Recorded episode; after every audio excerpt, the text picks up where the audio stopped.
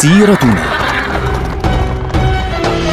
مع الدكتور عبد الله معروف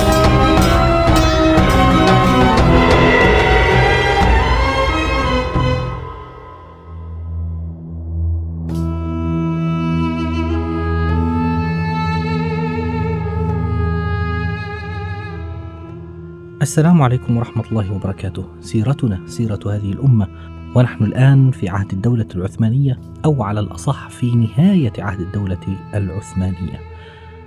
في حلقات ماضية ركزنا على بعض المناطق التي كانت قد سقطت من يد الدولة العثمانية في الحرب العالمية الأولى خاصة المناطق العربية التي نركز عليها هنا منطقة فلسطين تحديدا منطقة القدس فعليا التي سقطت في آه، عام 1917 منطقة سوريا ولبنان التي سقطت من يد الدولة العثمانية في عام 1918 إضافة إلى منطقة الحجاز التي طبعا يعني حدثت المشاكل الكبيرة بين الدولة العثمانية وقوات الثوار التي أدت في النهاية إلى انسحاب العثمانيين تماما من هذه المناطق يمكن آخر منطقة كان قد انسحب منها العثمانيون كانت منطقة المدينة المنورة التي كان فيها حصار شديد وقاده في داخل المدينة المنورة فخري بيك وبالنهاية انسحب العثمانيون من المدينة المنورة لصالح الهاشميين الذين قاموا بالثورة العربية الكبرى. اليوم نركز على منطقة أخرى الطرف الثالث في هذه المعادلة الكبيرة وهو العراق. في في مراسلات الحسين مكمهون كان الحديث فعليا يدور على الأقل من وجهة نظر الشريف حسين بن علي عن المنطقة التي تشمل الجزيرة العربية وشبه الجزيرة العربية إضافة إلى بلاد الشام والعراق هذه المنطقة بالكامل كان يفترض أن تقوم فيها حسب رؤية الشريف حسين آه، دولة خلافة عربية آه، إسلامية لكن الرؤية الأوروبية كانت مختلفة تماما. فبالتالي انقسم الموضوع على شكل مختلف. يعني أراد الهاشميون أن يقيموا ثلاث ممالك أساسية أو ثلاث إمارات أساسية واحدة في آه، الحجاز والثانية في العراق والثالثة في سوريا اللي هي في بلاد الشام. في ذلك الوقت ومن هنا نشأت الإمارة التي سميت لاحقا المملكة العربية السورية بقيادة فيصل ابن الحسين والتي أسقطها الفرنسيون لاحقا. لكن فيما يتعلق بالعراق العراق كان حسب اتفاقية سايكس بيكو كان من نصيب بريطانيا. طبعا شمال العراق شيء ووسط وجنوب العراق شيء آخر. وسط وجنوب العراق هو الذي كانت تريده بريطانيا. لماذا؟ لأن وسط وجنوب العراق مرتبط بالدرجة الأولى بالمصبات الأساسية لنهر الفرات ونهر دجلة في الخليج العربي. وبالتالي السيطرة عليه إضافة إلى شرق الأردن اللي هي اليوم المملكة الأردنية الهاشمية ويعني عبر فلسطين يضمن لبريطانيا تحرك مباشرة في أراضي يعني تتبع لها بشكل مباشر من البحر الأبيض المتوسط يعني إلى العراق عبر الأنهار ثم في النهاية من الخليج العربي باتجاه الهند. هذه النقطة الأساسية التي كانت تهم بريطانيا بشكل أساسي. كانت بريطانيا في كل تحركاتها هذه تهتم بشكل كبير بالتركيز على الهند والسيطرة عليها لأن الهند هي درة التاج البريطاني كما كان يتعارف عليها في الإعلام وفي الأدبيات البريطانية إلى حد كبير.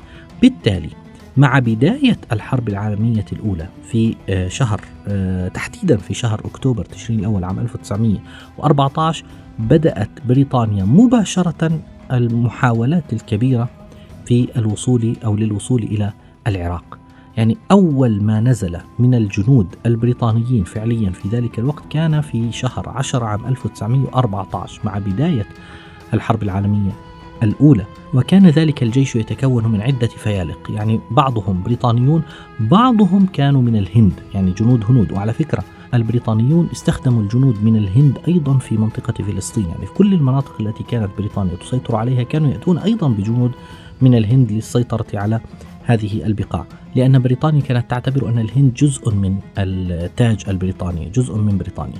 الذي يهمنا هنا في شهر 10 عام 1914 دخلت الجنود البريطانيون منطقة رأس الخليج العربي بين ما نعرفها اليوم بالبصرة والكويت. هذه البقعة التي ينتهي عندها خليج شاطئ العرب اللي هو المنطقة التي يتحد فيها أو الجزء الذي يتحد فيه نهر دجلة والفرات نزلت فيه الجنود البريطانيون من الكويت باتجاه البصرة. في شهر ديسمبر اللي هو شهر 12 عام 1914 تمكن البريطانيون من السيطرة على البصرة. كانت هذه تهمهم جدا البصرة لأن البصرة هي المدينة التي تسيطر على جنوب العراق.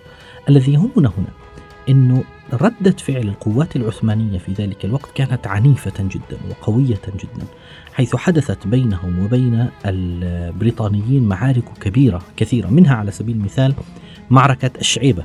هذه حدثت في شهر أربع عام 1915 وهذه هزمت فيها بريطانيا هزيمة منكرة.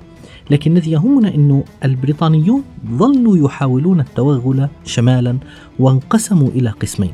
يعني ماشيين باتجاه واحد باتجاه أو قسم يعني فيلق ماشي باتجاه نهر دجلة وجزء ماشي مع نهر الفرات بحيث أنه يمشوا على نفس الخطين شمالا وجنوبا بحيث يحاولون إسقاط كافة هذه المناطق فعليا آه، من أو أخذها من الدولة العثمانية، واحدة من الهزائم الكبيرة التي منيت بها الإمبراطورية والدولة البريطانية في ذلك الوقت كانت عند منطقة كوت العمارة.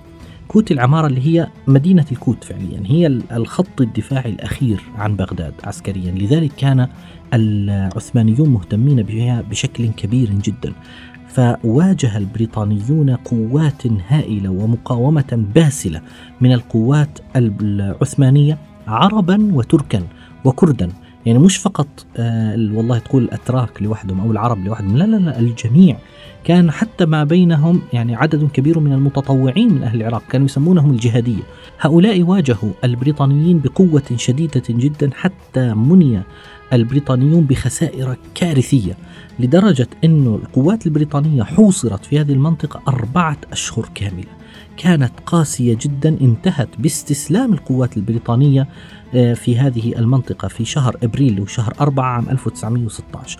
بهذا الاستسلام عند كوت العمارة وكانت يعني انتصار كوت العمارة مماثل في يعني ردة فعله في داخل بريطانيا مماثل تقريبا لهزيمتها وهزيمة الحلفاء بشكل عام في معركة شنكل يعني في معركة شنكل هزم فيها الحلفاء وكوت العمارة هزم فيها البريطانيون وحدهم هنا واستسلموا للقوات العثمانية وهذا الأمر انهارت بسببه الحملة البريطانية وتوقفت هناك واضطر البريطانيون إلى إعادة تنظيم الصفوف وإعادة تنظيم قطاعاتهم العسكرية وطلب الإمدادات من مناطق الهند ومن غيرها من المناطق.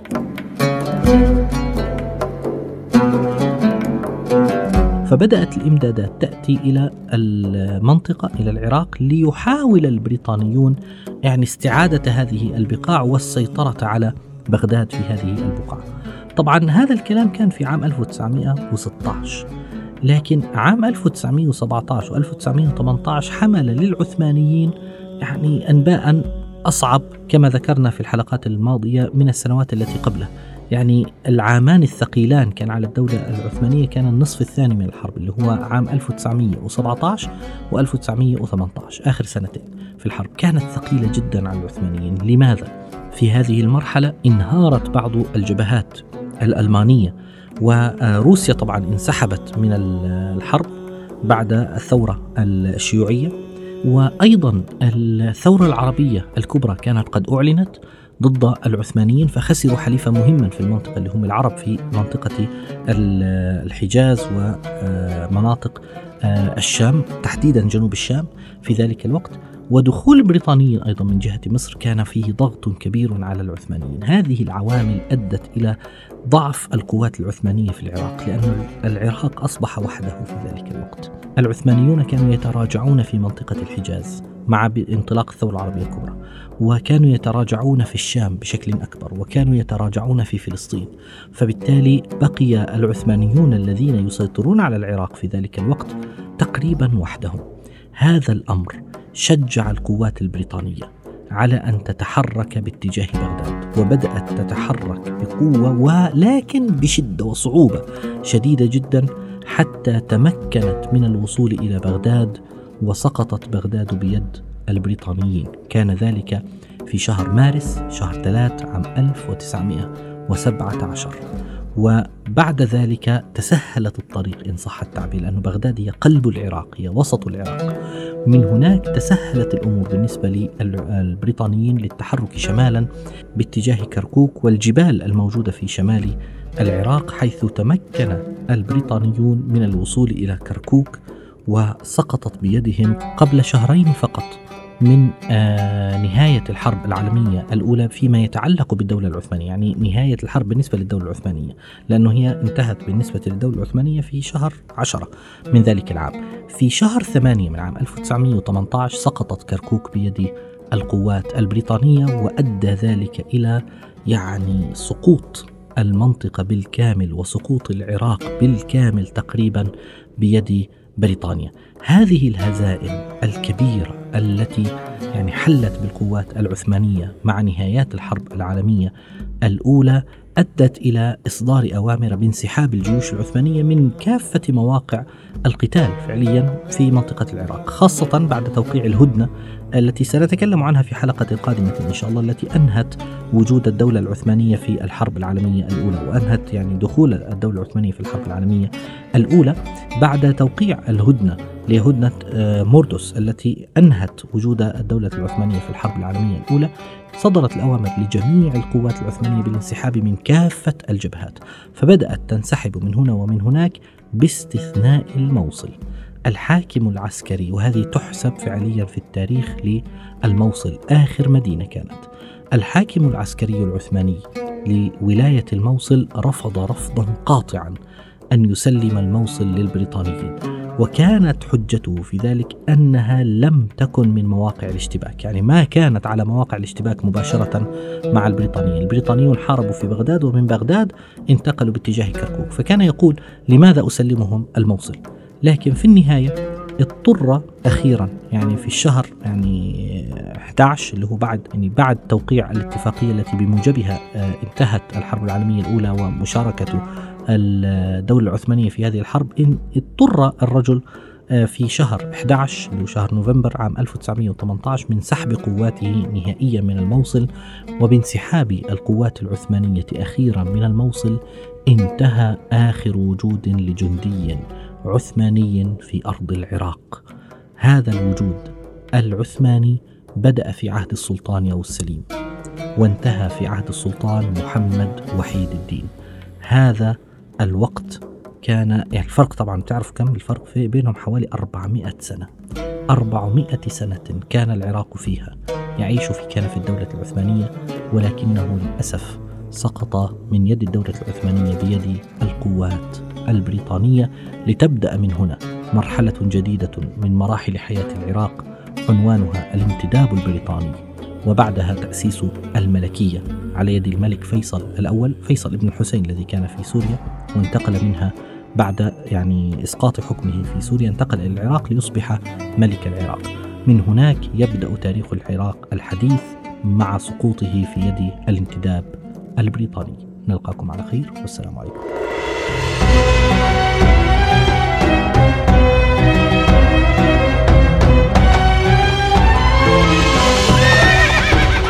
سيرتنا مع الدكتور عبد الله معروف.